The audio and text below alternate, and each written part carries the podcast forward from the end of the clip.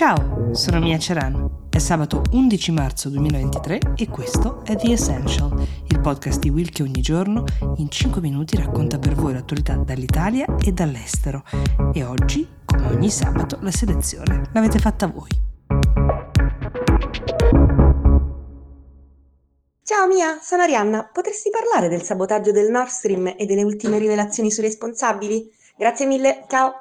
C'è una domanda che a che vedere con il conflitto tra Russia e Ucraina, a cui ancora oggi non c'è una vera e propria risposta definitiva, è ancora un giallo, ovvero chi è il responsabile del sabotaggio del Nord Stream 1 e del Nord Stream 2, cioè quei gasdotti che giacciono sul fondo del Mar Baltico che sono stati costruiti per trasportare il gas russo in Germania e da lì farlo diffondere in Europa? Questa vicenda, se ve lo ricordate perché ne abbiamo parlato diverse volte, inizia il 26 settembre del 2022 quando vengono registrati alcuni cali di pressione all'interno di questi gasdotti. Da subito parte l'ipotesi che ci fosse una perdita nelle tubature, mm, ipotesi che viene effettivamente confermata dalle immagini aeree che mostrano queste grandi bolle di gas eh, che arrivano sulla superficie dell'acqua. Però perdite di questo tipo non possono avvenire per caso. Perché? Perché stiamo parlando di gasdotti che hanno pareti spesse 15 cm, sono composte da materiali come acciaio, calcestruzzo armato. I primi a parlare di esplosioni sono gli esperti del Centro Nazionale di Sismologia svedese. Seguono gli esperti dell'Istituto di Geologia della Danimarca che confermano il fatto che scosse registrate non sono attribuibili a terremoti, ma proprio a delle esplosioni. Quindi un atto deliberato e non un incidente. Nel momento in cui queste esplosioni si sono verificate, i due gasdotti non erano in funzione. Il Nord Stream 1 era stato chiuso nelle settimane precedenti dalla Gazprom, l'azienda russa, formalmente per problemi tecnici, ma molto più probabilmente per ritorsione nei confronti delle sanzioni che venivano in quei giorni imposte alla Russia dai paesi occidentali. Nord Stream 2 invece che era stato completato nel 2021, non era mai entrato in funzione a causa delle tensioni tra la Russia e l'Ucraina.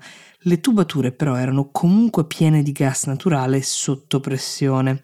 Allora, le indagini proseguono nel tentativo di ricostruire la dinamica esatta di quello che è accaduto. Sulle principali testate internazionali inizia a circolare l'ipotesi che il responsabile degli attacchi possa essere stata la Russia stessa. All'indomani dell'attacco, uno dei consiglieri del presidente ucraino Zelensky definisce quanto accaduto un attacco terroristico organizzato dalla Russia per provocare panico in Europa sul tema dei rifornimenti energetici. Poi passano le settimane, aumentano i dubbi sul fatto che la Russia possa aver avuto un interesse vero e proprio a sabotare questi gasdotti che di fatto sono un'importante leva contrattuale con i paesi europei. Era proprio attraverso i due Nord Stream, infatti, che il governo russo avrebbe potuto ricominciare a far arrivare il gas in Europa dopo che per mesi ne aveva bloccato i flussi causando una grave crisi energetica. Quello che molti analisti iniziano a sottolineare è che si trattava di infrastrutture troppo preziose per la Russia perché potesse pensare di privarsene. La versione del governo russo infatti è questa, cioè non c'era niente da guadagnare dal sabotaggio dei gasdotti. A un mese dalle esplosioni poi si presentano una serie di risultati di un'investigazione interna secondo cui l'attacco avrebbe visto il coinvolgimento e il supporto logistico della Marina britannica, questa la versione della Russia.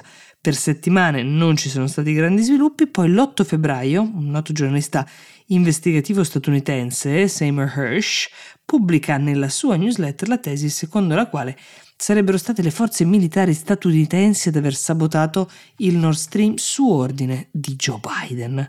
Hirsch ha alle sue spalle una lunga carriera di giornalista investigativo. Nel 69 aveva denunciato il massacro degli abitanti di un villaggio del Vietnam del Sud da parte dei soldati statunitensi e per il suo lavoro d'inchiesta aveva anche ricevuto il premio Pulitzer, il più importante premio giornalistico al mondo, era il 1970 negli ultimi anni però il suo lavoro è stato molto criticato e Hirsch è stato accusato in più occasioni di aver diffuso delle teorie contraddittorie, anche un po' complottiste, fondate su ricostruzioni poco solide. Il suo lavoro sul sabotaggio del Nord Stream non è esente da queste critiche, dal momento che si basa interamente sulla testimonianza di un'unica fonte che peraltro lui ha lasciato anonima. Martedì però è arrivata un'altra rivelazione, questa volta è il New York Times a farla, si basa sulle dichiarazioni di alcune fonti anonime dell'intelligence degli Stati Uniti e secondo queste fonti sarebbe stato un gruppo di sabotatori pro-Ucraina a piazzare le cariche esplosive sui gasdotti. L'attacco sarebbe stato portato avanti da un gruppo di sommozzatori esperti che però non sarebbero affiliati a un esercito o a un'agenzia governativa. Al momento l'intelligence americana esclude che il governo ucraino o i comandi dell'esercito abbiano avuto un ruolo nel sabotaggio, che ne fossero anche a conoscenza, Maggiori dettagli sulla vicenda sono poi stati pubblicati dal giornale tedesco Die Zeit che ha riportato alcune prove fornite dagli investigatori che in Germania stanno indagando su questo caso. L'attacco sarebbe stato realizzato da un gruppo di sei persone che si sono servite di uno yacht noleggiato da una società con sede in Polonia di proprietà di due cittadini ucraini e a bordo di questo yacht ci sarebbero stati un capitano, due sommozzatori, due assistenti e una dottoressa pronta a intervenire in caso di problemi medici.